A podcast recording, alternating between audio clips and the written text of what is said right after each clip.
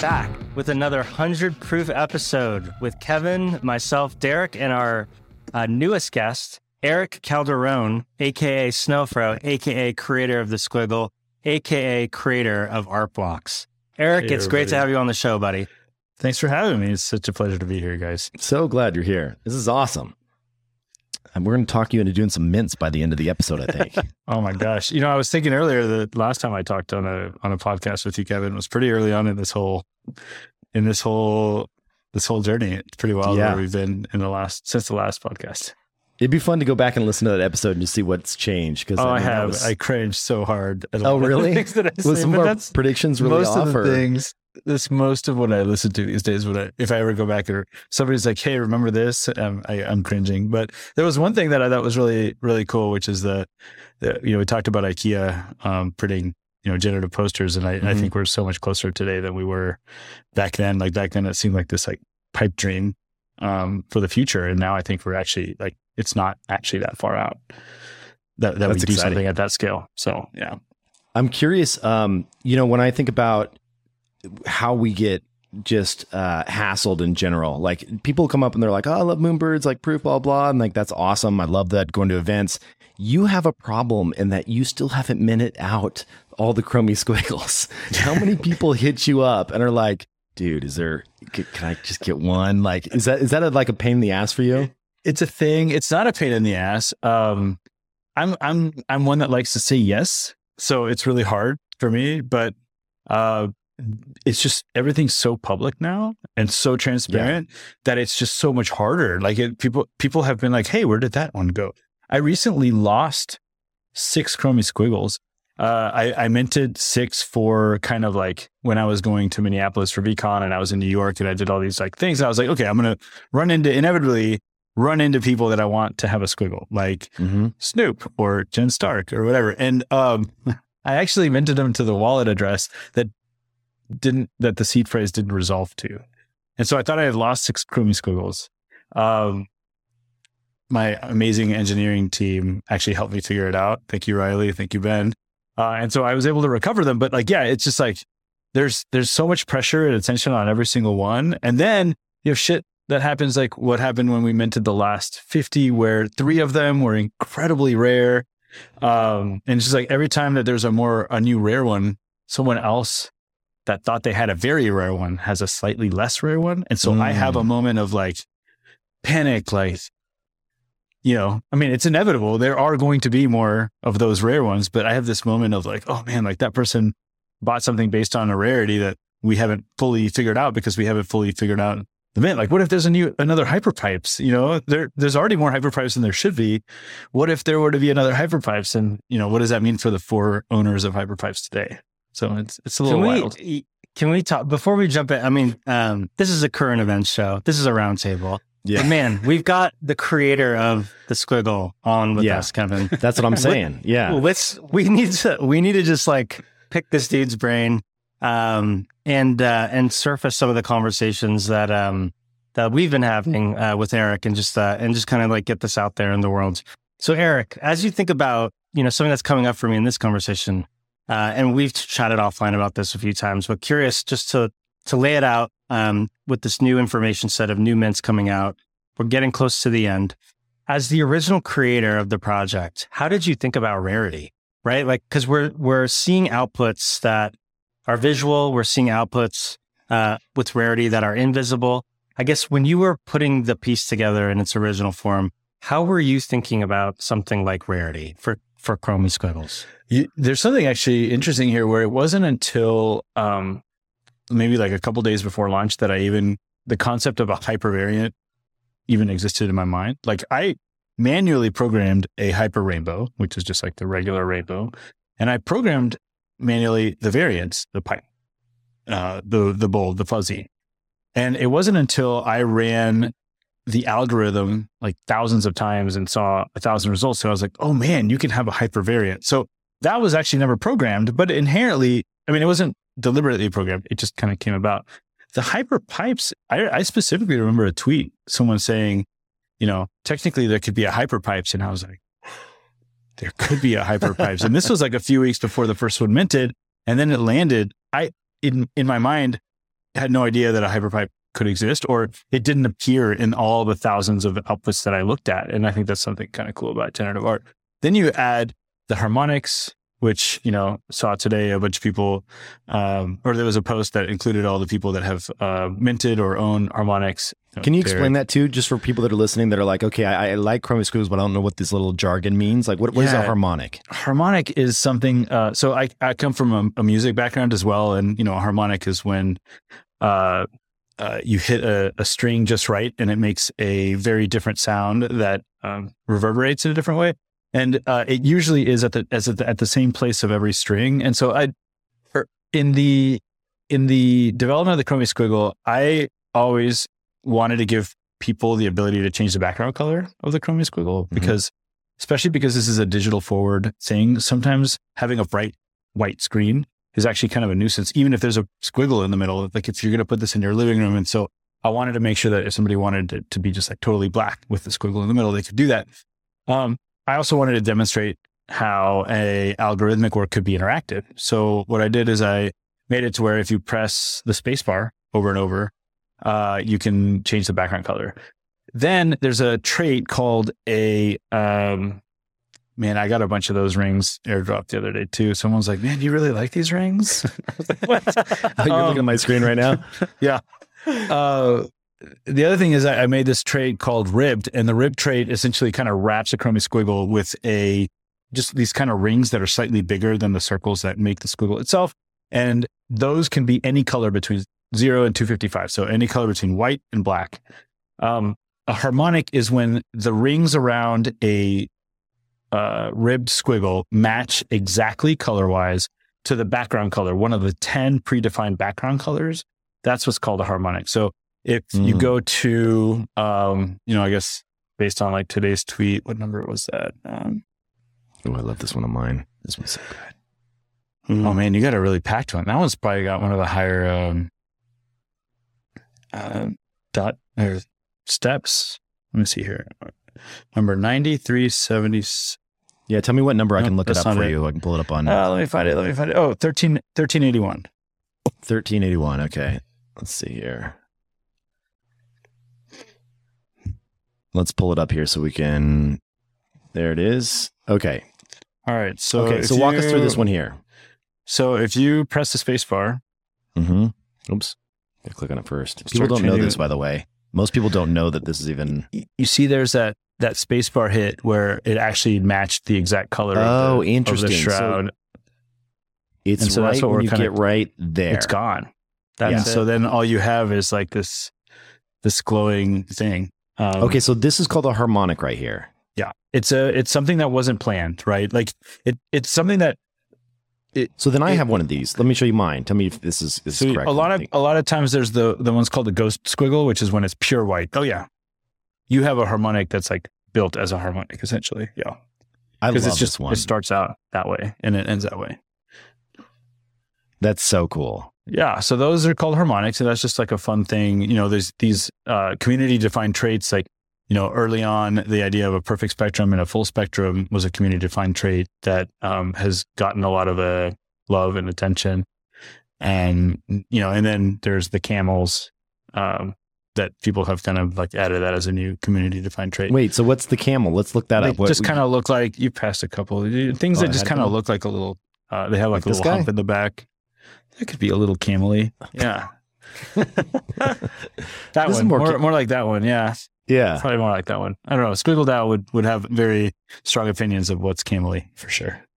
You know, I think the, the fuzzy are um are the sleepers in, in the whole space because they are absolutely Love stunning on a black, especially background. black. Yeah, or the dark gray. Yeah, I do love the Yeah. fuzzy with the dark background. Um, in fact, the fuzzy at one point was actually, believe it or not, my least favorite of the variants. And of course, when I say favorite, it's weird because I I wanted it to exist, right? So of course, I love them all. And then as I started uh, releasing all these uh, squiggles that ended up on infinite object frames, and I had to pick the background color for squiggles, uh, fuzzy's actually kind of shot to the top of my list. I still love the rib. The rib is still kind of my favorite style, but um, fuzzies kind of um, have have gained uh, a spot of more love than before. And then you have these beasts. I Man, love that's a- that bold. That's a That good is a bold, man. fatty.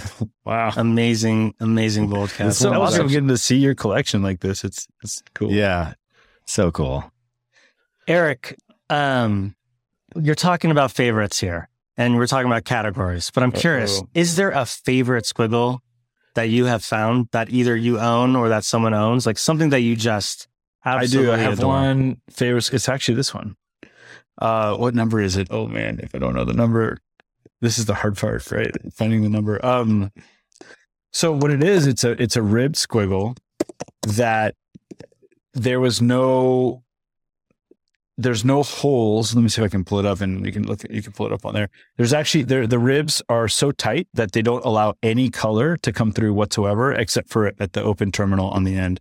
So it's a perfectly gray squiggle, a perfectly gray squiggly line uh, with a dot at the end. And one of the things that I would be so excited if it happened in the last 325 minutes of a squiggle would be if there was uh, a squiggle that happened the same way with no color showing through and also the terminal was closed because the ribbed, you can have an open terminal which shows color on the end and then you can have a closed terminal which doesn't show color on the end. It would be really awesome if a fully monochromatic or like a fully grayscale squiggle uh, was minted, considering the line is very colorful. It's intended to be very colorful. I would find that to be a thing of beauty.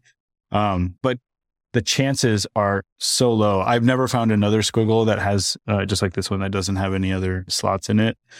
Um, What's Derek? What's your what's your account? I want to pull it up so we can talk about your stuff. Where is? Do you have? Oh man, mine's in a mine's in a secret vault. Uh, um, really? But you, hide can look at it if you go to if you go to gallery.so backslash. Uh, you can see some of the squiggles that I put up there. Oh, here we go. Here we go. Okay. I'll drop it in the the Riverside chat. Uh, here, I just dropped it in the in the chat. okay. Sweet. Got it. And while while you're pulling that up, um, Eric, why do you think squiggles just like resonated? Like, what was it about the squiggle that you think has has seen it? Um, act, I mean, uh, the origin story. It was like the instructional piece that you used to kind of demonstrate the the infinite variability that an algorithm could have, and married with a blockchain, you could show these outputs that could get created. Um, that were almost infinite in their in their ability to in, in their aesthetic uh, look, but then also in their technical rarity. But for whatever reason, the project has just kind of catapulted into mainstream culture. We see it on PFP projects. We see people, you know, um, th- there's Squiggle Sunday, Squiggle Saturday. There's just everywhere you look around. wearing There's a soccer team wearing a Squiggle jersey. That's, that's What's going on here, dude? Maybe like Yeah. from the creator themselves, it would be really helpful to hear why we're seeing what we're seeing. Um, man, I think it's a really tough question. This goes back to this book that you you uh, suggested, Derek, the twelve million dollar stuffed shark, right? Like, um, there's a lot more to it than just the art, and I think that applies to any art. Um, I think that there is a huge amount of emphasis put into the story that kind of leads up to the creation of the squiggle, and then also a little bit of like my background in generative art, but then also uh, I think my presence in this space. You know, the other day I, I, I tweeted about, you know, my five year anniversary and someone responded. I don't know if they were being like facetious or what, but they were like five years. Yeah, right. And I was like, no, actually it's like beyond five years. Like I claimed CryptoPunks in 2000, in June of 2017. Do the math. Like it just, and it's Mhm. just been such a long journey, but my, my involvement in that journey has been very, uh, deep in the space. You know, I, I, I onboarded I'd say hundreds of people into the CryptoPunks project, not just to buy 20 and $30 CryptoPunks, but to like set up their first wallet and then, uh, you know, advised a lot of projects, um, in the space as they were originally, uh, building predecessors to what you see today, like all the big projects that you see today. So I think just my presence in this space is kind of represented, uh, and I've, I've been fairly generous with my time, uh, with people and like just wanting to like get people involved and excited about the technology and excited about what's happening. And I think that uh, that that's kind of embodied in in the Chromie Squiggle. It's this thing that's meant to make people smile. And like, there's nothing that made me smile more than you know some literally like I just the gorilla coming into the CryptoPunks Discord being like, "What is all this shit? Like, who cares about these stupid?" drawings and pixel characters. And why would anybody pay $200 for this thing? Uh, and then getting to chat with them very calmly and collectively at, at, at, at length about what it means to own a digital item for the first time, what it means that Mhm. somebody can copy it, but you can prove that you own it, what it means, you know, to in, in this new world where like you can receive a, uh, an offer on something that's not even for sale, or you can list something in a way that doesn't rely on someone being able to like censor you. And it just, yeah, it felt really, um, I feel like that all built up to where the squiggle kind of ended up representing that. And when I, when I created that definition, you know, it's kind of, it, I consider it like a personal signature as an artist and as a developer and as a tinker. Like it, you know, when I, when I do sign stuff, I always get shit from people that it doesn't even look like I'm signing. I do, I do just sign like, and so this is kind of like my signature too. And, um, but beyond that, there's a lot of there's a lot of chance in that, right? Like there's no way that anybody I Derek, you know, you were early mentor of Squiggles. I remember alarming you at the pot- potential for these to go to zero uh, very early Mhm. on. I ignored that Yeah. warning. Yeah, thanks. Um, Nicely done. but I, I, you know, the the the opportunity to acquire one of these things for ten bucks was really special. But even that felt crazy, right? Like even that felt a little bit uh, wild.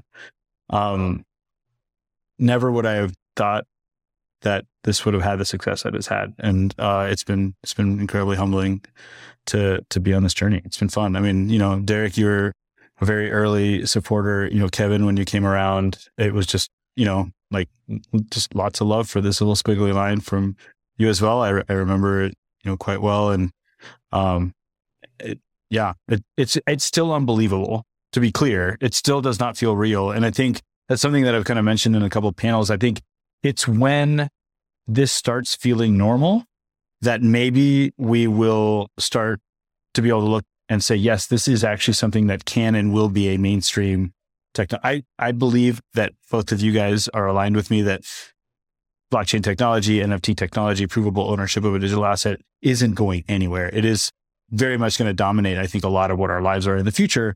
But there's a lot of things that could go wrong. There's a lot of things that are not perfect about the system. And um, it will continue to feel unreal. Uh, I think until that whole system has been ironed out and we are seeing mainstream adoption of this technology beyond just like, you know, the nerds that we are surrounded by that, Yeah. you know, got us here in the first place.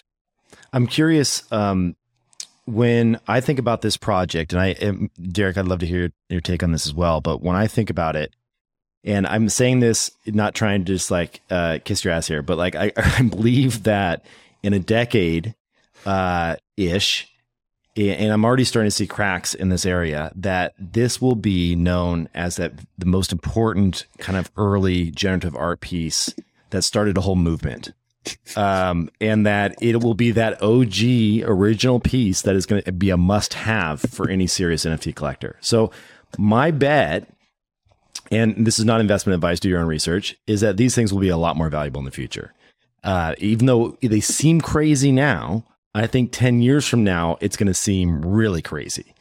And one of the things, what part of my bet, and this is hard, I'm curious how you, you think about this, Eric, but part of my, my bet is on you in, in that you're doing such a good job going out and um, really going out and talking to traditional collectors and kind of bringing people along for the ride. And, and how much of that is like part of the plan? Like, are, are, do you consider yourself like a part promoter at the same time? Because you're doing a really good job at like making sure the traditional art industry understands the importance of this this sector in the space, and, and at the same time your your collection as well.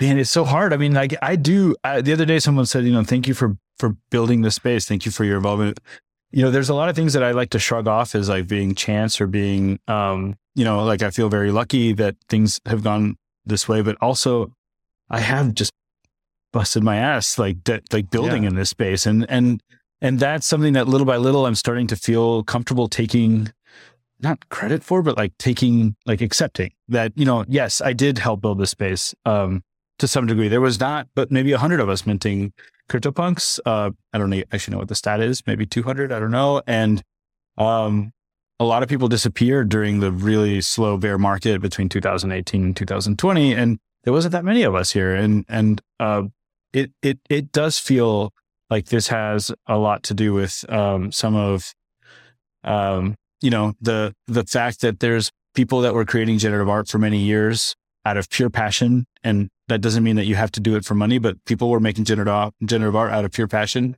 for a really long time and um, now they've been able to monetize that in a way that feels natural like you know oftentimes i talk about avoiding the square peg round hole phenomenon in the blockchain blockchain blockchain space. Like these people found a way to monetize and distribute their work in a way that felt natural and good. And and the goodwill that that has imparted upon a, what used to be a very niche small group of people which has turned into a huge number of people whether they are originally creative coders or originally engineers that found that they have a creative side or originally not, neither and just started from scratch because they were excited to participate in the space um, there's vi- there's good vibes there, and I think that those good vibes just kind of like are actually embodied by a squiggly rainbow, um, just in and in and of itself. And and I think that there's a lot of um, I don't know. I guess there's you know I, I, think that there is a vibe there where people are appreciating the efforts that I put into the space. So why did you decide to partner yeah. with uh, Venus over Manhattan? For oh man, for a lot of reasons. So number one, uh, I like to reward genuine curiosity.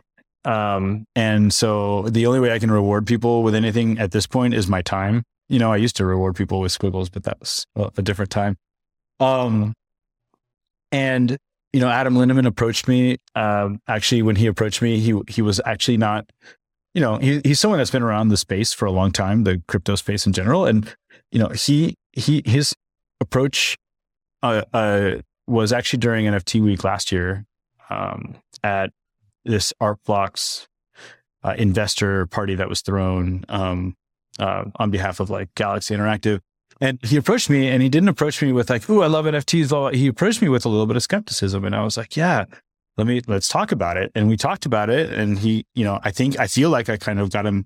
He, I don't think he was not excited about him, but I think I got him even more excited about him. And we just started talking about what this means for art, what it means for the art world, what generative art means in the context of the art world, and uh, I felt that he was genuinely curious and interested.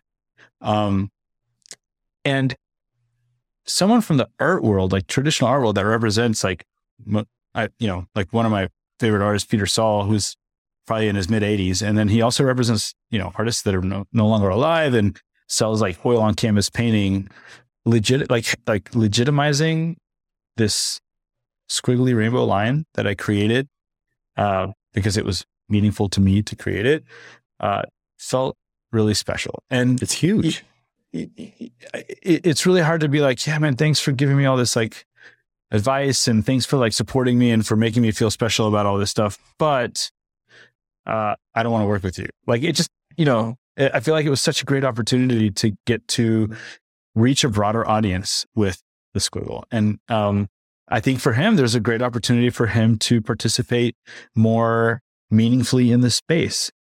And, you know, I speak on branding stuff all the time these days. Like there's a huge difference between someone that's buying a PFP, you know, saying, you know, and like just diving into the space and then doing this drop and not actually like participating meaningfully in the space, you know, like um, you know, I often use you as an example, Kevin, like you were doing podcasts, like you were in the you know deep conversations with punks people like you you know whereas you have uh, and no offense to some of these but like you have some pretty big celebrity names that literally they they buy a punk or an ape they make it their pfp and we already all know that there's like a drop coming right? Like we it's like the playbook has already been established and it probably worked once or twice but it doesn't feel good that is what I call like pushing into the NFT space versus being pulled into the NFT space, being pulled into the community. Like, what is meaningful to me as yeah. someone that is actually um, deeply, deeply, deeply ingrained in this space. And examples of that are getting more exposure for the Chromie Squiggle. Why? Because we did not promise utility for squiggle holders, right? We promised art for the sake of art itself. But damn it, would I not be excited to know that people that own Chromie Squiggles are uh, prouder because we did something with the squiggle or or you know prouder to be a part of the community or to own one or or whatever so uh, Adam Lindemann offered an insane amount of background and support and encouragement with regards to the Chromie Squiggle. Um, kind of legitimized it beyond just an like an NFT. You know, um, uh, really got me thinking about this concept that like, you know, generative art NFTs can, you know, you can drop the word generative, you can drop the word NFTs and it could actually just be art.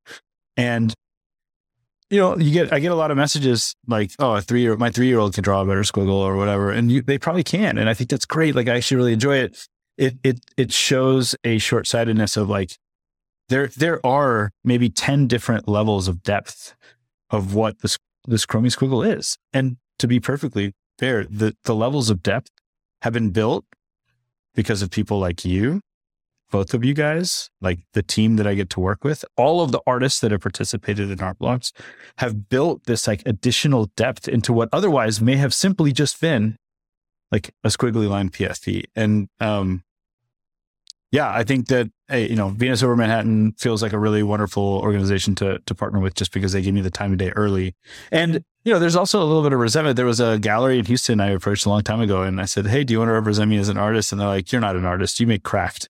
Because I was making these like sculptures um, that took a lot of work and were very like refined and it took a long time to paint them and stuff and she's like that's not art that's craft and you know that's a whole other topic of debate of like whether illustration is art whether craft is art whatever uh, but I always felt a little resent, resentful of it because, you know, um, I thought that I was making something that would be appealing for someone to look at. So to then have a New York gallery that represents fine art that's relevant in the fine art space, uh, yeah. embrace a project that I've made uh, is really is really special. Man, I loved that. Um, Eric, let's maybe like let's let's um, pull on this thread a bit of you as an artist. You've got some work coming up uh, that you're going to be you're going to be showing in Mexico City at Bright Moments. Um, would love to hear your early thinking on how you see yourself as an artist in the life after the Chromie Squiggle. What does it mean to create work following up the Chromie Squiggle? And what ideas in surface area are you most excited about exploring as an artist? Um, now that you have this new opportunity to mint 100 pieces oh, um, in Mexico City, the place where you were born, going back home um, and, and bringing it all full circle. Man, the, the, the level of intimidation of following up from the Chromie Squiggle is something I, have never actually felt that before. I'm sure that's something that people feel all the time when they are in sports or in, uh, you know, in like uh, media or the arts. But um, there's a lot going on here. Like number one, um, the the desire to make sure that I'm not just like I do I will always have a common thread of color in my work, but it may not always be this like light-hearted cute thing, right? And um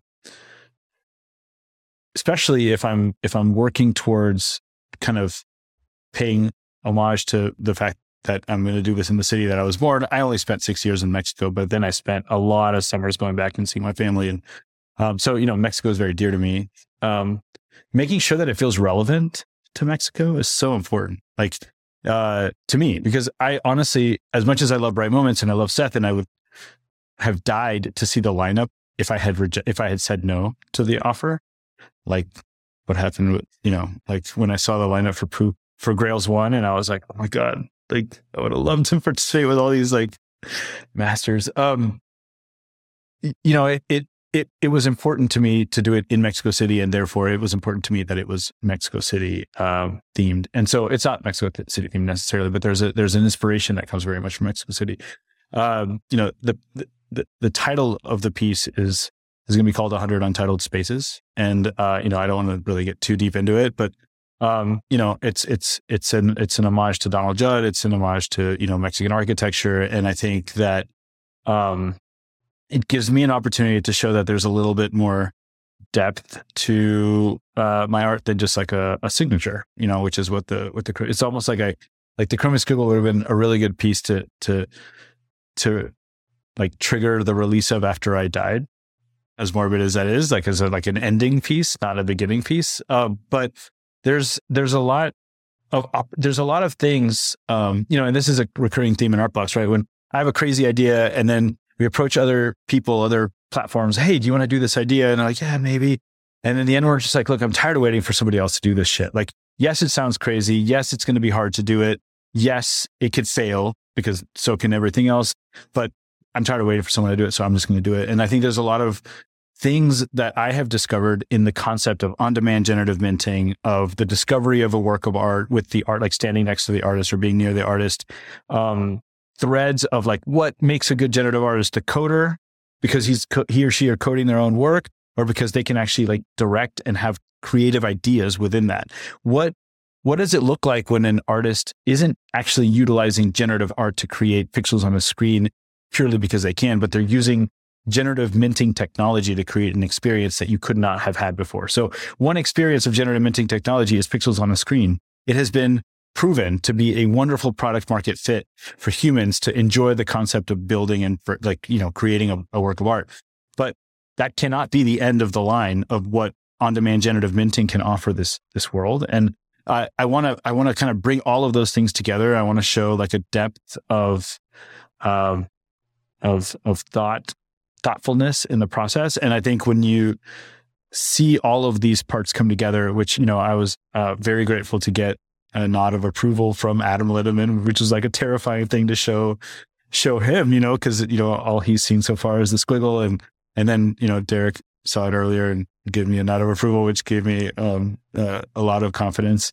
Um, yeah, it's just it's going to be a lot of fun. I I I, I hope more, more than anything, and this is maybe you know a, a, mistake, but more than anything, I just want to honor all the other artists that I'm I'm launching with that day. The the level of skill, talent, and and like passion for generative art that's contained in that drop is um, combined one of the like one of the most intense groups of generative artists in the world. And e- even if I've had a big impact in the NFT space, even if I've had a big impact in the generative art space, I still feel like a tiny tiny person compared to all of those people. And I want to do them good. I want them to be proud that my pieces in there and not just be like, oh yeah, this is Snowfro's piece because, you know, what a, I want that's that's the most important thing to me, and also obviously to like pay homage to my heritage and to make sure that people that mint this thing and pay all this money because it's not cheap to mint these things also feel satisfied with their uh, with their work. I can't wait. I'm going to be there. Derek, you're going, I know. So I'm going. It's going to be wild. And um, I will say that just uh, having had the opportunity to to work with Eric a bit and just see a bit about his process on this new piece, um, can oh, say, you see it? Um, I've yeah, I shared it with bit. him this morning. Yeah. Oh, dude. Conceptually. I, I mean, I've heard finished, rumors that but... it's going to be a PFP generative piece, which uh, I'm really excited. Eric, this is your first PFP. it's going to be 25,000 PFPs of this uh, worm heads. Space. Yeah, it's worm, worm heads, apparently. Um, very excited for that. Um, I think Eric is, uh, is, I'm very excited because I think um, the piece is going to show his evolution as an artist while also being very deeply resonant of his of his previous work, and um, it shows just a maturity and an evolution and that I'm just very excited for uh, for Eric to showcase to the world. I can't talk to either of you. I can't believe you've seen it. and I haven't seen it yet. This is killing me. This is killing me. This is an alpha show. We got to.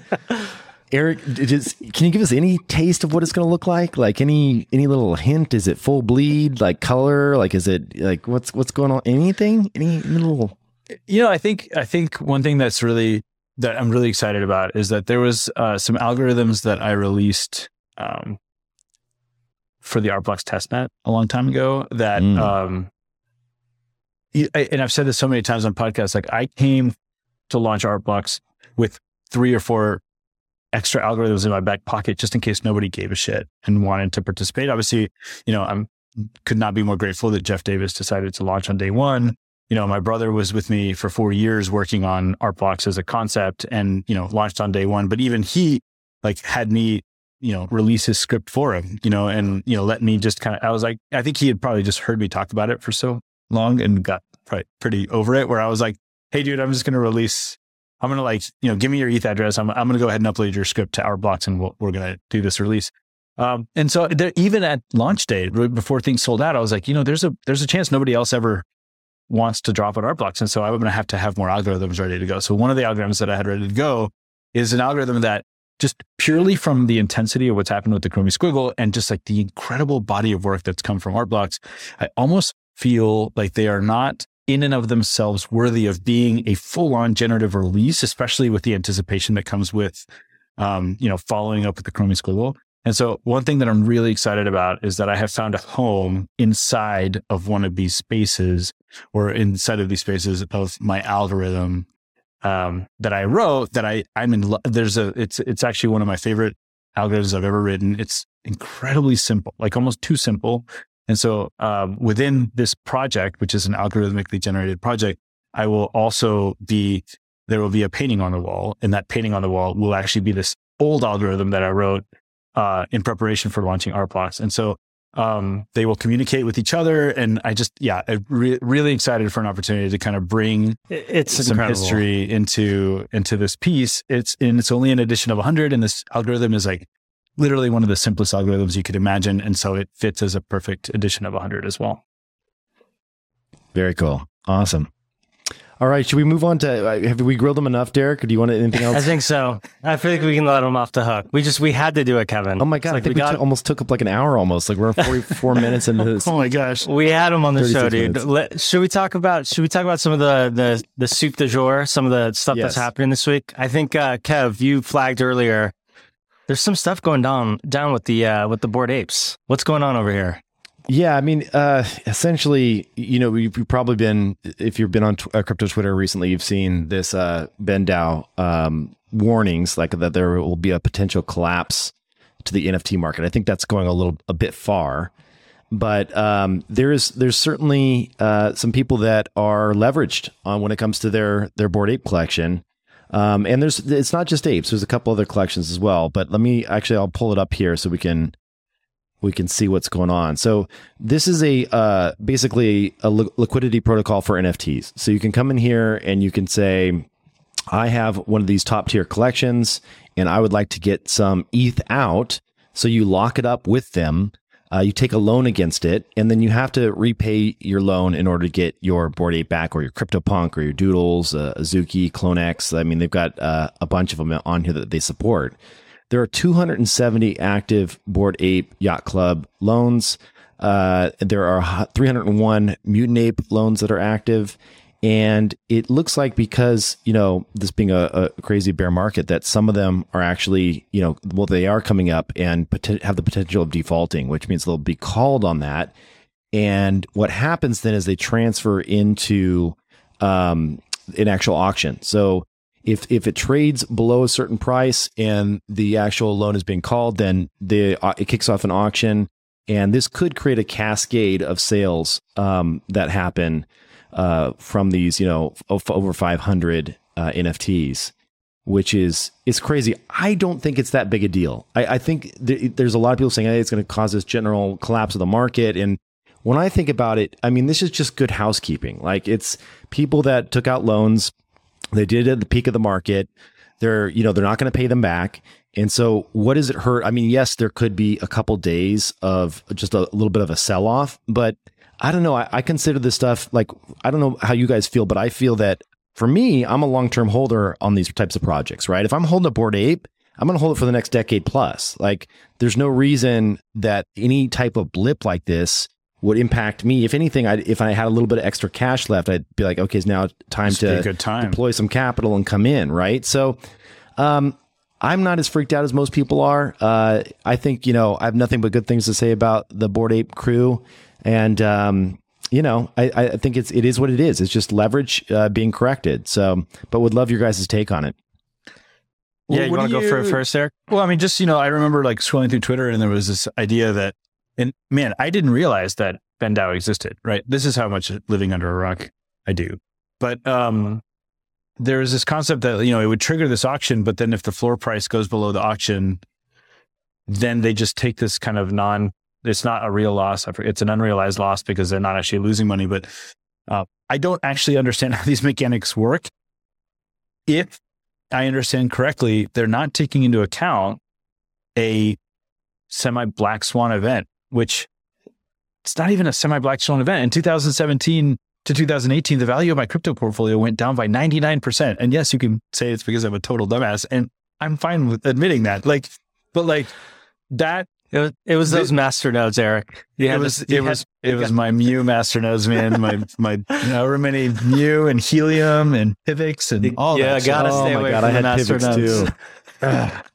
um, but yeah, I mean, like I can't, I can't imagine that we're going to have a 99% or even a 90% drop in value on, on these, like on the punks, right? Like you're going to go from what was the, the peak 150 ETH to 15 ETH. No, I think that the floor price of a, of a crypto punk will always bounce off of like the mid $40,000 range. And I do love the one ETH equals one ETH ethos, but like I, I'm not, I don't, I don't buy that. I really think that there was a, a, a, a trampoline at at roughly $50,000 for CryptoPunks at roughly $5,000 for Chromie Squiggles, both of which were validated in the last couple months.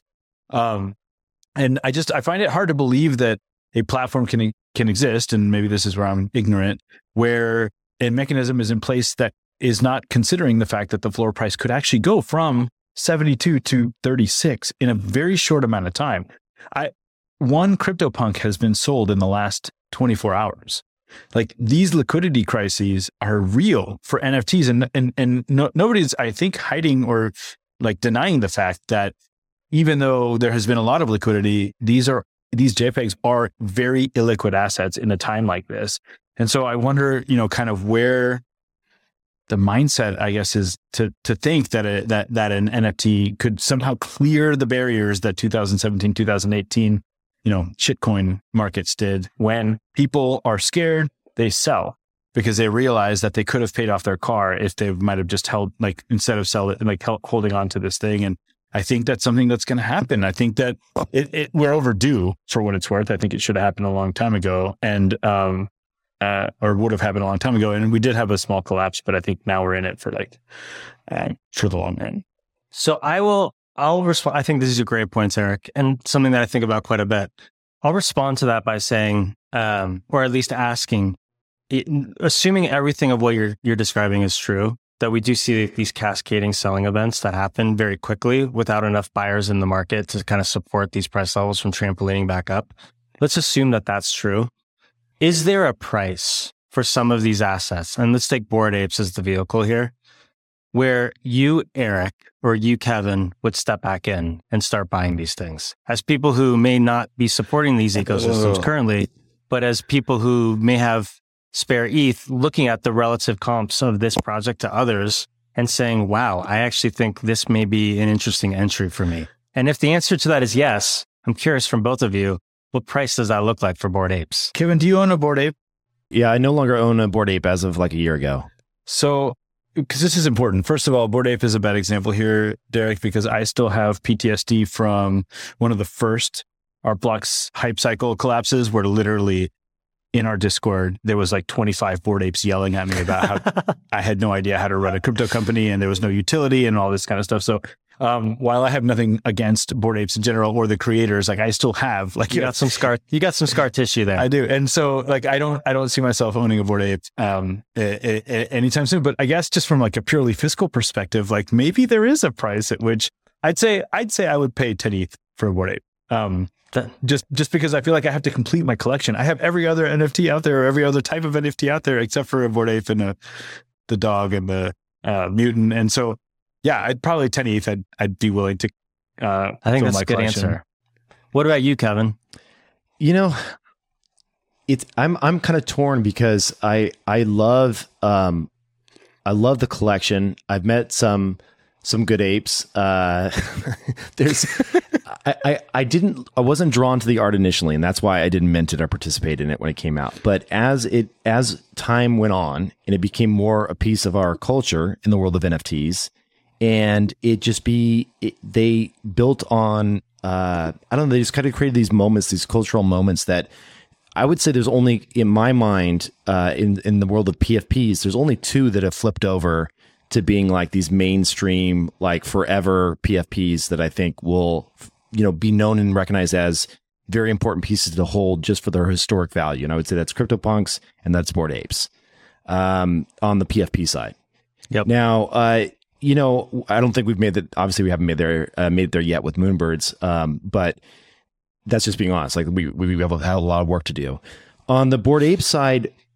If it wasn't, if there wasn't so much of the value tied to the success of their metaverse, I think I would be more excited about owning a bored Ape just for the sake of having a piece of the art. You know, like I would like, okay, yeah, I want that hanging in my wall I worry that on the metaverse side, and I have no insight here. They could mm-hmm. knock the ball out of the park. It could be amazing, right? I've seen some of the demos and stuff like that. They've clearly got a talented team around them building, but it's a big to build a big game that's fun that meets everyone's expectations. There's a lot there, right?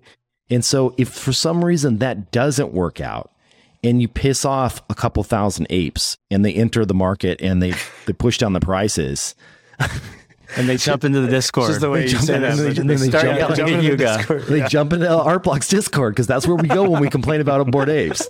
Um, I think that's that's those those are troublesome. Like that's a that's a big concern I would have, and I wouldn't want a whole one because of that. If it was just like like CryptoPunks, for example, it just you know they own that asset. Um, I would love to buy more punks. That sounds great. You know, so yeah, I, I worry it's too tied to the metaverse. There was so, Oh, go ahead, Eric. Well, I, I mean, just one quick note. I spent, you know, two years in the CryptoPunks Discord saying like a broken record. You know, people would say, "What's your favorite part about CryptoPunks?" And my response would be, "There's no. It's a complete project. It's a Turing complete project. Like, there's no more promises. There's no more anything. Like, the project has been completed. Yeah, we want them to continue maintaining the website, and they did, and they always kind of updated stuff. But like, there was nothing more, and that felt very special to me. And that's exactly kind of what you're referring to here, Kevin. Where like yeah, the the bored apes in and of themselves, I actually have grown to appreciate the art a lot more, especially as I met uh, All Seeing Seneca and uh, realized how just awesome of a person she is as well. But like, um, they they're that it, it is very hard to and you know as as you could probably uh, relate here uh, maintain satisfaction through the concept of utility and uh, it's it's easy for something you believe is very meaningful to get misconstrued as something that's not of, of value yeah. to to someone. Yeah, I have a couple of thoughts. So the first is that um, I totally agree. There's just different ways to create value for these objects. Um, and baking utility into these projects is certainly one. It does come with risk to like the point that Kevin and you, Eric, are bringing up. Um, and so at that point, the question looks more like a venture style calculus of do I want to park ETH in this thing that has a potential upside or am I willing, or is the risk adjusted return profile of this object such that I'm leaning out just based on the risk that gets baked in when you have teams working on things that have deliverables? I would say uh, there's other objects where that doesn't exist. And I think this is what you both are flagging, Eric uh, and, and Kevin, with the punks, right? So, like, and we've talked about it a bit on the show, this idea of like no external dependencies. And I think one of the things we saw during this dip, this trampoline effect that you were talking about earlier, Eric, around um, over the last couple months is there was this recognition by the market that um, utility in a time where the where things were kind of a little bit softer, maybe acted more like a bug and not a feature. And it was these projects that had no external dependencies, things like Chromie Squiggles, things like Autoglyphs, things like CryptoPunks, and a number of other projects that we saw kind of double or triple in price, uh, their ETH based price over the same period um, which was a pretty interesting phenomenon to see. The other thing I'll say is just getting back to this, like the psychological price that both of you would enter into Bored Apes as not being um, consumers of that brand or that product today. I do think that there is some price by which you, Eric, and you, Kevin, would buy a Bored Ape. And maybe it is closer to 10 ETH. But like, I think the larger point is there is psychological floors that exist for people that are within these communities. And um, these floors are very rarely tested, but in moments like moments of crisis, like they start to get flushed out. And we've seen CryptoPunks trampoline over and over and over and over and over again over these last few years around these psychological price marks. Um, and it's usually, you know, they, they, it's like uh, they step up over time. But I do think that, um, something that is important to pair with your, with like the conversation here about like the cascading effect is like, what is the role of group psychology and the, you know, like how we value these things within these collections that everyone around us values and that we value? And where do those show up as price supports during moments of crisis? Well, I mean, I, a point that I'd make on that, I'd, I'd fall, I'd say that that societal value would fall into uh, almost like a content category versus a technological category. And you know, this is a, a someone asked me for a, a hot take like uh, during NFT week, and I said, look, last year. 75% of the value of NFT was based on the technology, 25% was based on the content. This year, we're inversing that. And now the content actually matters. And the content is whether it's like artistic content, whether it's utility, whether it's whatever, but community and support like that is actually part of that content. It is built into that content. And, you know, that's something, for example, I don't own a Doodles, but Doodles is actually the one NFT that I always kind of wish I owned and I don't own. And, um, never, I just never got to that. And I will eventually, especially watching, you know, I, I was at South by and I saw that Doodles thing and I was like, fuck, I want a Doodle so bad. like I just, um, but they were 13 ETH and I was like, no, I, I just, so they're getting closer. I think maybe my my floor on a go- uh, doodles would be like around five ETH, maybe if I jump into one. Um, Six ninety nine right now. we're getting there. Um, Six ninety nine. Eric, that- it's calling the siren song of Doodles is calling. But that content thing, I think, is important, man. The content, whether the content is utility, whether the content is artistic intent, whether the content is like a jaw dropping 3D rendering of rock, you know, uh, whether the content is a rocket that you're literally seeing a very busy, very um, uh, famous and successful artist literally launching off of a pad in the city of New York. Like whatever that content is, that content is now, in my opinion, going to drive the value of NFT significantly more than the technology. And that's just part of what happens with a hype cycle of technology. Uh, there will be 4 trillion NFTs one day. Maybe by next year, there'll be 4 billion NFTs. And at that point, the technology doesn't matter. In fact, we will stop using the words NFTs. We will stop using the word blockchain. And we're just going to assume that all digital assets have this technology. So, um, oh, that's another one that I've always kind of thought was cool. Cool cats. This is I was curious what's going on with Cool Cats because you know I can't point to anything that I've heard of why they they took such a, a plunge. I mean, obviously we're in a horrible bear cycle right now, but does anyone have any? Do you, Derek? Do you know what's going on here? You know, I think they launched a couple of projects um, within the collection that just didn't get the uptake or didn't satisfy the community. I think in ways that they were hoping, and so it's been somewhat of um of an execution, um, an execution problem that's kind of getting baked into the price here. I I don't own any cool cats. I've kind of been watching from afar for a long time. This was one project at one point that um, seemed to have was was seemingly starting to like make its way into like that second tier Mm-hmm. of uh, of premier PFP collections, but um, I don't have any other knowledge other than I know a couple of the uh, the launches that they did didn't take like they were hoping. Um, but but things may have changed, and there may be new things on the roadmap and progress here being made that I just can't speak to. Er- Eric, um, curious, just like in line of the uh, with this conversation, I know you've thought a lot about CryptoPunks. Uh, you at one point were not just an important part of that Discord, um, but you were also a large collector, a zombie holder, uh, and um, and a steward for the project, and and over time became close with the Larva Labs folks. That project is now, you know, changed, right? So now it's owned by Yuga. Um, I got two questions for you. The first is, and they're both they both pull at the thread of of that exchange. The first is, I think a lot of folks are wondering: Is Larva Labs going to keep making work? They, for the long, t- the longest time, they were the premier studio of pushing the the pushing at the edges of what this space was from a technical and creative and cultural perspective. They just could not miss. And I think a lot of folks are left wondering: Are the Larva guys going to keep making work? And um, are they interested in continuing to make work? And will we see new work from Larva again? And then the second question is Has your view of CryptoPunks changed at all? Um, seeing this this um, this shift over to Yuga and, and what they're building over there. That's deep, dude. Um, I I do think that Larva Labs will do more work. I think that um, Larva Labs is a victim of this insane amount of entitlement that has overcome our space. The the similar concept of me like kind of having a bad vibe for so long for bored apes, which is no longer there, but like for so long. I mean, literally for like six months, I'd see a bored ape and be like, man, that person's probably an asshole. Like, I mean, just, and it's not because I'm like, it's just, it literally is a, a reaction to the way that, you know, things happened. And, uh, now I've met, like you, you guys have met, like I've met so many amazing bored apes that I realized just how stupid that was. But, um, the, the, one time I had the opportunity to, to walk for like a full hour with Matt Hall down the streets of New York. And, uh, you know, it was discussed that like, I think there are very few people in this world barring politicians and celebrities. And even that kind of feels like it's coming when it's coming that have had the level of intense, acute community uh, reactions that Larva Labs has had, that Artblocks has had, that Proof and Moonbirds has had. Um, Happy to join you there.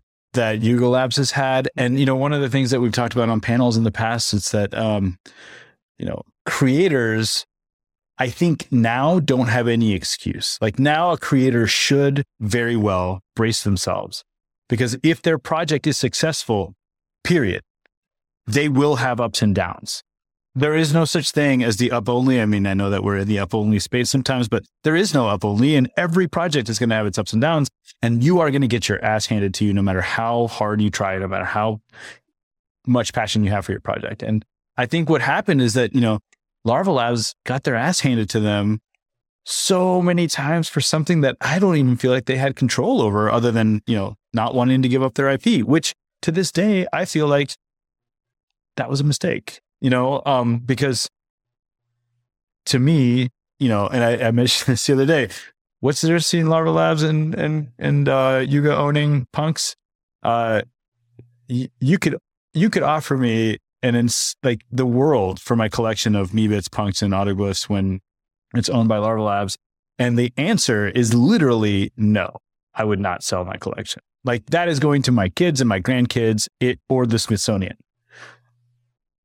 You know, Yuga Labs are they're they're not my parents. Like Matt and John were my parents in, in this space in my upbringing in this space. Like, you know, you are not my father. And and it's no longer that connection. You know, you I'll give you an example. When people get their squiggle scammed, they message me to apologize that they got scammed, which is always like this really troubling thing to read because A, I'm really sad about it. Not sad for me, sad for them, but B, they message me because they're like, I just want you to know that I wasn't selling it. I just want you to, I just want to make Oh, sure that you know that I was not like flipping this gift that you gave me. And I find that meaningful. Like there is a connection between the creator there. there this is partly why Squiggles have had success. I think that I've demonstrated an empathy and an understanding of the space and on what it means to have these things. And to me, Larva Labs not giving up their IP of CryptoPunks was that demonstration of understanding that they had created something so special and so valuable and so artistic and uh, revolutionary that they didn't have to give up their IP. They created this thing and then the world came to take that away from them. And I think they got tired of getting beat up over it. And I think that they're going to take a much longer break than, you know, anybody else would. But I absolutely think that they'll come back and create something in this space. I don't see them necessarily launching another platform. Uh, but who knows? You know, I my, my dream would be that they would launch an art blocks project, right? Like they are generative artists, and I would love to see them release a project art blocks, or you know, if if if if, if PFP blocks ever uh, came around, you know, maybe they could be project zero of whatever PFP blocks is. Even though I, you know, maybe they want to get away from PFPs and be more in the fine art world. Um, but yeah, that connection, that emotional connection with the with the work, uh, it the IP for CryptoPunks has turned into a more commercial commodity, period, by being sold. And so owning CryptoPunks no longer feels like a, you know, uh, participating in a revolution as much. It still does a little bit as much as owning a very valuable commodity. I now feel like I own a very valuable commodity, whereas before I didn't, uh, because I would never have sold them, uh, or at least my collection I would never have sold. And you know, to, that that collection is something that even after all the IP stuff, I continued to grind for because it was very meaningful for me to own one of every kind of Meebit, one of every kind of Autoglyph, and one of every kind of punk, with the exception of the Alien, which I only own ten percent of. Um, but yeah, I mean that's Not that uh, that's still bothering you at all. it's Dude, still- what a it like drives me absolutely we can that see shit the crazy, pain, dude. I need, I need, I need punks to dump so that aliens are a million bucks or something, and then like All I'll, right, go- let's- let's I'll get get a mortgage alien on my house uh, to get a to get an alien. What is an alien running for right now? Do you know? There, it's hard to put a value to it. I'd say probably twenty million bucks, maybe ten these days. I think the last one, the last one went for fifteen. Does that sound right? Okay. Yeah. Uh, I might be wrong on that. Let's see here. Aliens. Yeah, there's two available for sale. We can buy one right now. 16.09. How do you like this one? Is this one I good? love that one. It- that you? actually, to me, is the number one crypto punk of all time. Because uh, if you talk about what made, you know, there's like the narrative of, you know, is a seven trader worth more than an alien because there's only one seven trait punk and probably because it's more rare. But to me, there was a difference between imposed rarities, like in, in inferred rarities, like Larva Labs isolated this crypto punk in their original description and said there's even an alien punk smoking a pipe and to me, they by highlighting that, that to me, from when I started my journey, was the most famous CryptoPunk of all time. So to me, this is actually the most valuable CryptoPunk or the most valuable alien for Do sure. you think Let me- that that's be? Oh, so go ahead, go ahead, Kevin. One quick question there. This is a real serious offer. We have a chance to make history at this moment right now. If I can get this punk for you, I'm not kidding at all. Would you trade me for your remaining mints? Oh my god, Kevin, that's a crazy. That's a crazy proposition. First of all, a hundred of my remaining mints are going to my children, so that's already. Um, So what we got? 250 left? two twenty five, 225. and the last ten uh, squiggles are are promised to be revealed later. Um, but yeah, so that leaves you with two fifteen. And I wanted Derek, to we send- could raise a little mini fund to do this, man. Let's do Whew, it. I'm I'll- starting you and I to can sweat. split this. Something, something's going. Something's happening here, folks. You could probably get one for ten million these days. Uh, uh, I mean, uh, an an alien.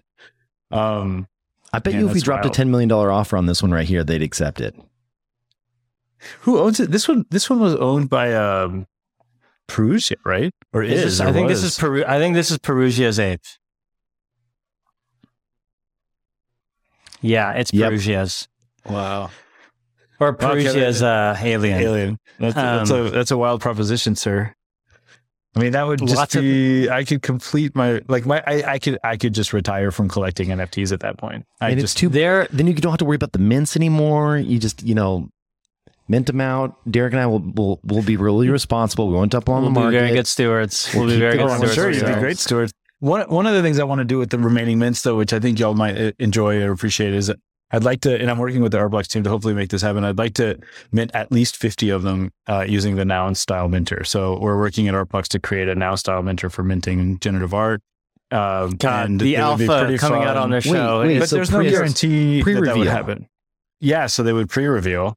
I, no- I want Art Blocks you to, buy it and then to- it, then it reveals in real time. no, well, I want win the Art Blocks. If I had my way, I would have Art Blocks generate a create a mentor where you had the choice to pre-reveal or post-reveal, but the choice would be based on whoever won the last auction. So settling an auction would either trigger a pre-reveal or post-reveal auction for the next one. Um, but the there is quite a bit of, uh, well, first of all, we're drowning at Art Blocks with a bunch of yes, but, initiatives. but, Jake, your CTO, is brilliant, and he's going to make this happen. all right, you should have him on the show next, and then like, yeah. But yeah, I think Dude. uh, uh, uh, Dude, the alpha that's getting dropped right now is crazy. so, like, there's going to be, a, I, from what I'm hearing, Eric, there's going to be a noun style minting experience for 50 It- of the remaining unrevealed Chromie squiggles. It would be my dream.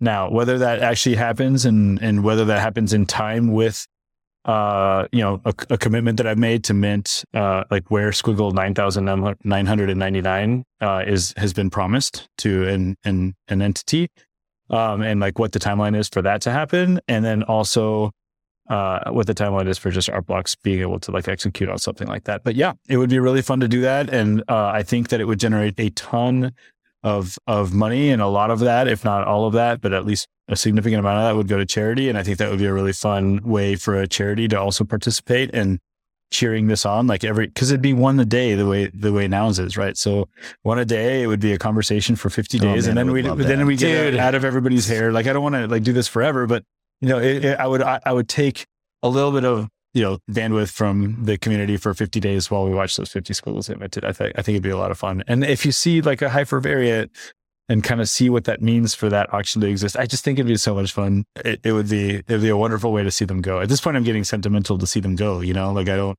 I want them gone. I need them gone. I need to move on.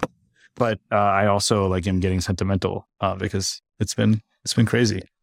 Eric, um, just to tie it back to to your collecting style and the squiggles, did you you've you've been on record as saying you own a complete set of CryptoPunks, you own a complete set of Meebits, you own a complete set of autoglyphs. I don't think there's anyone in the world that has done the hat trick. I think you may stand alone in that feat.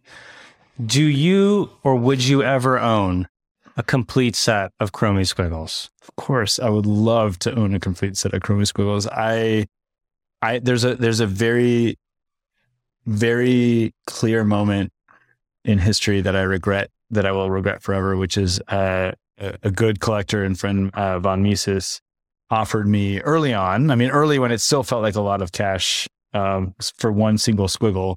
Uh, he offered me a uh, Hyperbold for I want to say it was either twenty thousand dollars or twenty ETH. I can't remember. And I remember being like, "Dude, thank you. Like, I would love that." But at that time, I literally didn't have the, the liquidity to do it.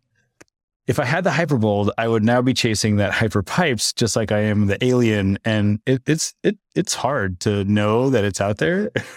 without knowing that you can actually Do own it.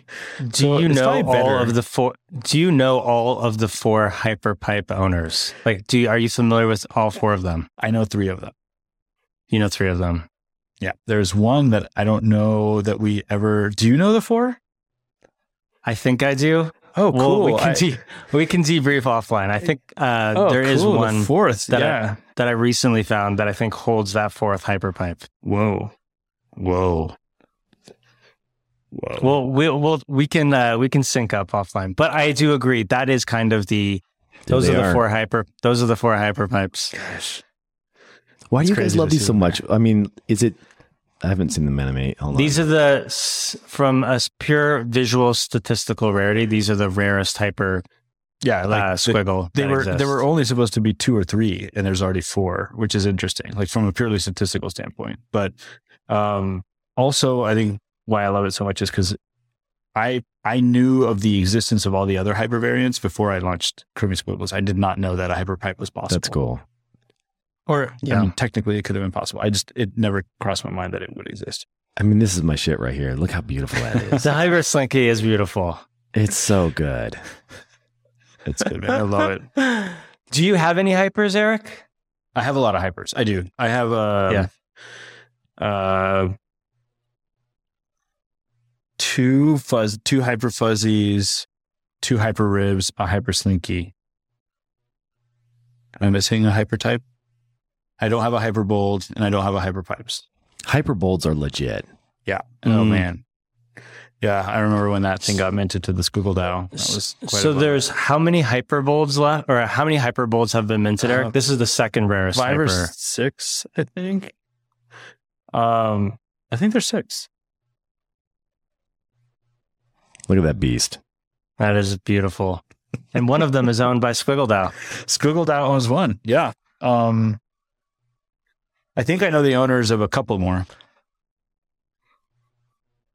Very Uh, cool. my my co-founder at Proof just bought uh, his first Chromie Squiggle yesterday, thanks to Derek's coaching. So Whoa. it's pretty Which one did he do? What, was it just a regular squiggle? Like a, Which one It did was a Justin reg- get? he was a regular squiggle, Yeah. very aesthetic, uh, very like I was trying to explain to him, like, dude, there's some really beautiful fuzzies close to the floor. There's some really beautiful day zeros. There was the 49th ever minted Chromie squiggle that was like Oh. close to the floor yesterday Wow. that we were looking at. And he opted uh, to pay a slight premium for a very beautiful aesthetic floor squiggle, which like Cool. I've seen this over and over again. These these aesthetic floors are just, um, I mean, they really win the hearts of people. I'd love to, uh, you know, sometime with a little bit more time, drill into that because I, I, I definitely see some often that I'm just like, whoa, that's a good squiggle. But that doesn't mean that I don't like the other squiggles. But some of them really do stand out as like just solid squiggles. In fact, if you scroll up to the top there, uh, the one of my favorite squiggles of all time is the is the. Uh, no, I'll go back to is the kind of the PFP of the collection at the very top. Oh, the very top. This one here. Yeah, it's Yeah. from Mm. 1981, and that's like one of my favorites just because it's got some symmetry to it. But I remember back in um, December of 2020, there was a point in time where you had mentioned in the Discord, there was maybe only a handful of us in there paying attention, that you were going to do a squiggle competition, that you and Mara, your wife, were going to judge. That's don't right. think that ever It fl- happened, It did didn't, and that's something that comes up pretty often. It's on. It's actually on this to do list. It's on like my forever to do list, and the competition was going to be a floor squiggle competition, and it's still going to happen. I think it, the the winner was going to the top ten winners were going to win a infinite objects uh, signed. So, you know, I, I promised that I would do 50 max signed infinite objects. And like the Venus over Manhattan infinite objects have a little kind of like signature, but it's all the same. It's not like the, an actual like ink on paper. So uh, I gave uh, top 10 squiggle holders, each got one. Top 10 um, what was the other one? There was an. There it was, was, every. It was no. It oh, was like it was number one hundred, five hundred, six hundred, seven hundred, one thousand, two thousand, three thousand, four thousand. So they got one, and then the last one was going to be picking the top ten uh, floor squiggles. And I think with some support, we could pull that off, and I think that'd be a lot of fun to do. So you know, maybe that's awesome. something that I can get uh, Squiggle support on. Um, yeah. Uh, do we still have a couple more minutes to to roll through some other stuff? Yeah, let's do it. Um, Eric, would love to hear your your latest thinking um, on uh, on a couple of the big topics that have been happening over the last couple of weeks. Um, number one is the CC0 stuff, and oh. number two is royalties. These seem to have been like the two big uh, topics that took over NFT Twitter over the last few weeks. Curious if you got hot, hot takes here. Look, CC zero, I think, I think has a place in this world, and I just, you know, this is one of those things that I just think Kevin just has, you know, the some serious courage and X copy both to have like assign that to their projects. I don't have the courage. That doesn't mean there's something inherently wrong with it. I'm just not courageous enough to do it, and I'm I'm, I'm aware.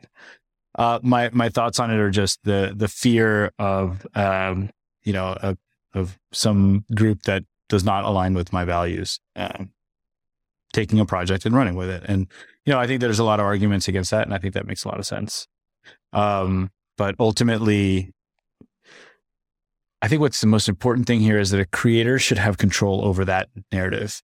And so, you know, Kevin, you assigned it to your project. Xcopy assigned it to their project. Like there was no, I mean, maybe the community was pushing for it. I don't know. Um, and I think where the narrative really fell sideways, and the reason that I actually kind of resented CC0 early on was because of how much yelling there was and how much intensity there was around like bullying creators into backing into that license where I, you know, yeah. it kind of, it really kind of stressed me out saying that it's not really decentralized if if it's not CC0? Well, what do you define by decentralized? Like it is available for listing on a marketplace. It is something that's in your wallet that nobody can take away from you in terms of like what you purchase as an NFT. But you know, that's a very long debate. The the other side of it is um yeah, like what if it gets appropriated by someone that you're not comfortable with? Purely stating as a creator, hey, I don't like a white supremacist group for appropriating my project. Um, is in contradiction of associating that license. Like you can say that, you can definitely say that. You can say, "Hey, I don't, I don't, I don't dig that my project is being uh, appropriated by a white supremacist group," but you can't denounce it because you've given up the license. And I, I just you can denounce it, right? You can't stop it. But denounce, I mean, to me, denouncing it is antithetical to granting the license. I mean, sure, you can, you can say and denounce whatever you want, but like if you really are assigning that license to me, the denouncing of it is kind of like saying, well, then why'd you, you know, why'd you give it that license? Knowing full and well that it, that some yeah. can do it. I, I love think, how, um, did you see XCopy's tweet about this? He said so many hate groups out there looking for CC0 PFPs to use. Like, it's, it's like, but yeah. you know, but, but, you, you know, know, what? Sherlock Holmes is also CC0, or so is Cinderella. Like you could like, why isn't Cinderella like a white because, supremacy? Like but a lot of people haven't. So here's a couple of things. Cinderella is not at the forefront of pop culture right now, and neither is Sherlock Holmes. Um, a lot of PFPs. That's are. a good point. Like there's there's a chance that like this is the like oftentimes people are like, what do you mean someone paid six million dollars for the goose ringer? I'm like, arguably one of the most famous PFPs of all time. I mean PFPs, uh, one of the arguably one of the most famous NFTs of all time. Arguably one of the most famous generative artworks of all time. Like you at the scale at which the world has embraced and also recognized and see these works, um, you are I- introducing a lot of people to this to this uh, really quickly. When it's I was running, I just think that if I was running a hate group and I was thinking, how am I going to rile as many feathers? How am I going to ruffle up as many feathers as I possibly can right now? because that's what they do, right? Like to a degree, that's kind of like this. They thrive on that. Like, you know what I would do? I would take a CC0 project and I would just for the same reason that people stormed the White House and supposedly that was like a peaceful thing. Like there's narratives that are built around everything and people love to celebrate these narratives and that's fine. I to me, everybody should just kind of mind their own business. But um Isn't that kind I- of what I- happened with the Pepe though? At the same time, yeah, and what about like the the Grateful Dead bear like turned into like pedo bear and you know I mean, the truth is, is like you can't these stop hate that groups stuff are, though. You can't stop it. They- They're the hate You groups that absolutely um, can't stop it, but you can you I believe that you are you are sacrificing your privilege to denounce it by granting that license. Yeah, I Because- mean, the, the hate groups are definitely not using the, the trademark office to like look and be like, or the, the copyright office and be like, What's mm, CC? What's CCO? Yeah, this one's But CCO. now- Let's go with this one. All right, Yeah. guys. But guys, boys, we got CCO binder here. We got to pick one by the end of the day. we I found totally the one. get We found the one. But in in a but the bigger this conversation gets, maybe the more it's going to ha- end up in somebody's lap, and they're going to be like, "Oh shit, look at this!" Like, So, how cool- there's so a lot of culture here. Eric, I think you bring up so where I do net out on this is I think as long as there's some marginal value to CC0, not CC0, restricted rights, revocable licenses, irrevocable license, all of this stuff should deserve to exist. I think creators should have the ability to use whatever Yeah, whatever tool in the toolkit that they want to use to hundred percent. isolate their work as it stands out against others or proliferate as much as they can based on the values or the merits of what they're trying to accomplish.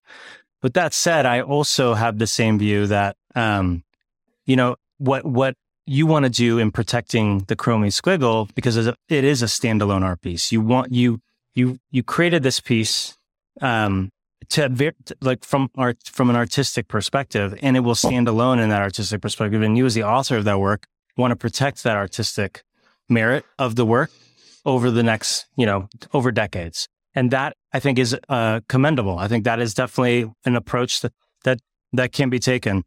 I would say for other projects um, that understand the power of the internet and understand the power of the internet in concert with the fact that we can now prove that owners own these objects. If you're not thinking about networking your asset as much as possible in this new paradigm, you may be structurally putting yourself at a disadvantage. And Fair. CC0 Yeah. platforms this IP and allows it to proliferate outside of like the constraints of 6,000 holders or 7,000 holders or 8,000 holders into an audience that can build on top of it in the tens of millions or hundreds of millions. And at the end of the day, all of this stuff should exist. Like creators Yeah. should be using all of these different tools in the toolkit to achieve very specific outcomes. I agree hundred percent, and that's what it just comes down to guts. Like I don't have the guts to to go down that path. You know, uh, Mr. Rose does, and I think that and X copy does, and I I I literally watch the tide of intensive you know reactions to both, thinking, Yeah. oh man, because I know what it feels like. That's the only Yeah. that's actually the only pity I have Yeah. towards you or X copy or anyone that got a lot of shit for that is just because I know how it feels to like make a decision and literally people that think they know everything about everything telling you how to run your your thing. Yeah, it's actually I- I- quite the opposite. Like it's kind of like the debate about IP for CryptoPunks. Like they didn't want to give it up. People fought them, fought them, fought them. You wanted to do CC0. Like you are the creator. Do what you want with it. Like everybody needs to stop getting in other people's businesses, you know? Like it just feels like people should respect what the creator wants and and you have the guts to do that and I and I do I I very much support um you doing that and I very much support anyone that out of their own volition makes their project do exactly what they want their project to do. I, I do Mm. Yeah, well, so much there's two- support for that. There's two things I know for certain. One is we definitely could have handled it better and communicated it in a better way. That would, I think, gone a long way. There, there was actually a lot of support day of in terms of like going there. It was it was just the the the way that we messaged it that I would go back in time. That would be the thing I fixed. I think the other thing I know to be true is that we are not going to become we're not going to when I talked earlier today about that that kind of chasm that you have to cross to be this durable long-term cultural moment PFP which is what PFPs have to do if they're going to make it over the long term. Um CryptoPunks Bored Apes have made it. We're not going to get there by just copying their playbook or anyone else's playbook, right? It can't be just doing the same Yuga playbook. That's not going to work for us. So we have to like go out and figure out what is our playbook here. And I think that the beauty of CC0 is it says nothing is off the table and it opens up to the entire world to help us figure that out at the same time, right? We're still going to go and push really hard and figure it out on our own, but now we're just armed with another several thousand people that are also doing the same thing with us. So we're, I don't know, we'll see, we'll see where it goes, you know. I, but I, I'm with you, Eric, in that like, I don't think the next PFP or the next art project has to be CC0. I'm like not a diehard maximalist in any way. I think it's just what we're going to try, and we want to we want to take on. We like risk, you know. We we think that's that will be. I mean, why not, Let's dude? go. This is like the first inning of Web I mean, three. Are we fair, really going to be like, oh, we're too scared to touch No, our pixelated yeah. owls? Like, let's mean, go yes. crazy. I am, but you are not. And that, again, it's that's freaking awesome. And ultimately, you and Xcopy and a couple others will will will will be the uh, the precedent setters, and we will all learn from this. And that's I think where the guts come from, right? Like being Hey, willing to be the ones that that we all learn from, and we are either going to learn that it is the most strategic thing that you could possibly do Right. in the world of NFTs. Uh, clearly, everybody after that will just do it, uh, or there will be some more tr- struggles along the way. And you know, it's kind of like the freaking just general IP rights precedents. Now, I think you have some bored apes taking stuff to court, but like before that, it was a bunch of people just arguing about something that had no legal precedent because nobody had taken this to court yet, and nobody had even like tested these boundaries. We're just now testing these boundaries. We're just now seeing right. it with very uh, uh, i- i- intense people. Generally, the people that own the bored apes, um, you know, Well, are very anyone that of- has their financial wealth tied up in a PFP, you know, Right. that, that they're, you know, that's, that's Absolutely. That's, And you're messing with people's money. You get there's- that's that's there's- tough. there's two financial wealths tied up to a PFP. Those that ground or grinded their way up to that PFP, and those that actually took money out of like hard-earned savings accounts, cash to get that PFP. And there's both of those people operating on the ecosystem with the same long-term goals, I assume, but very different exposure levels. The difference is that exposure level is someone that did the grind all the way up to that PFP.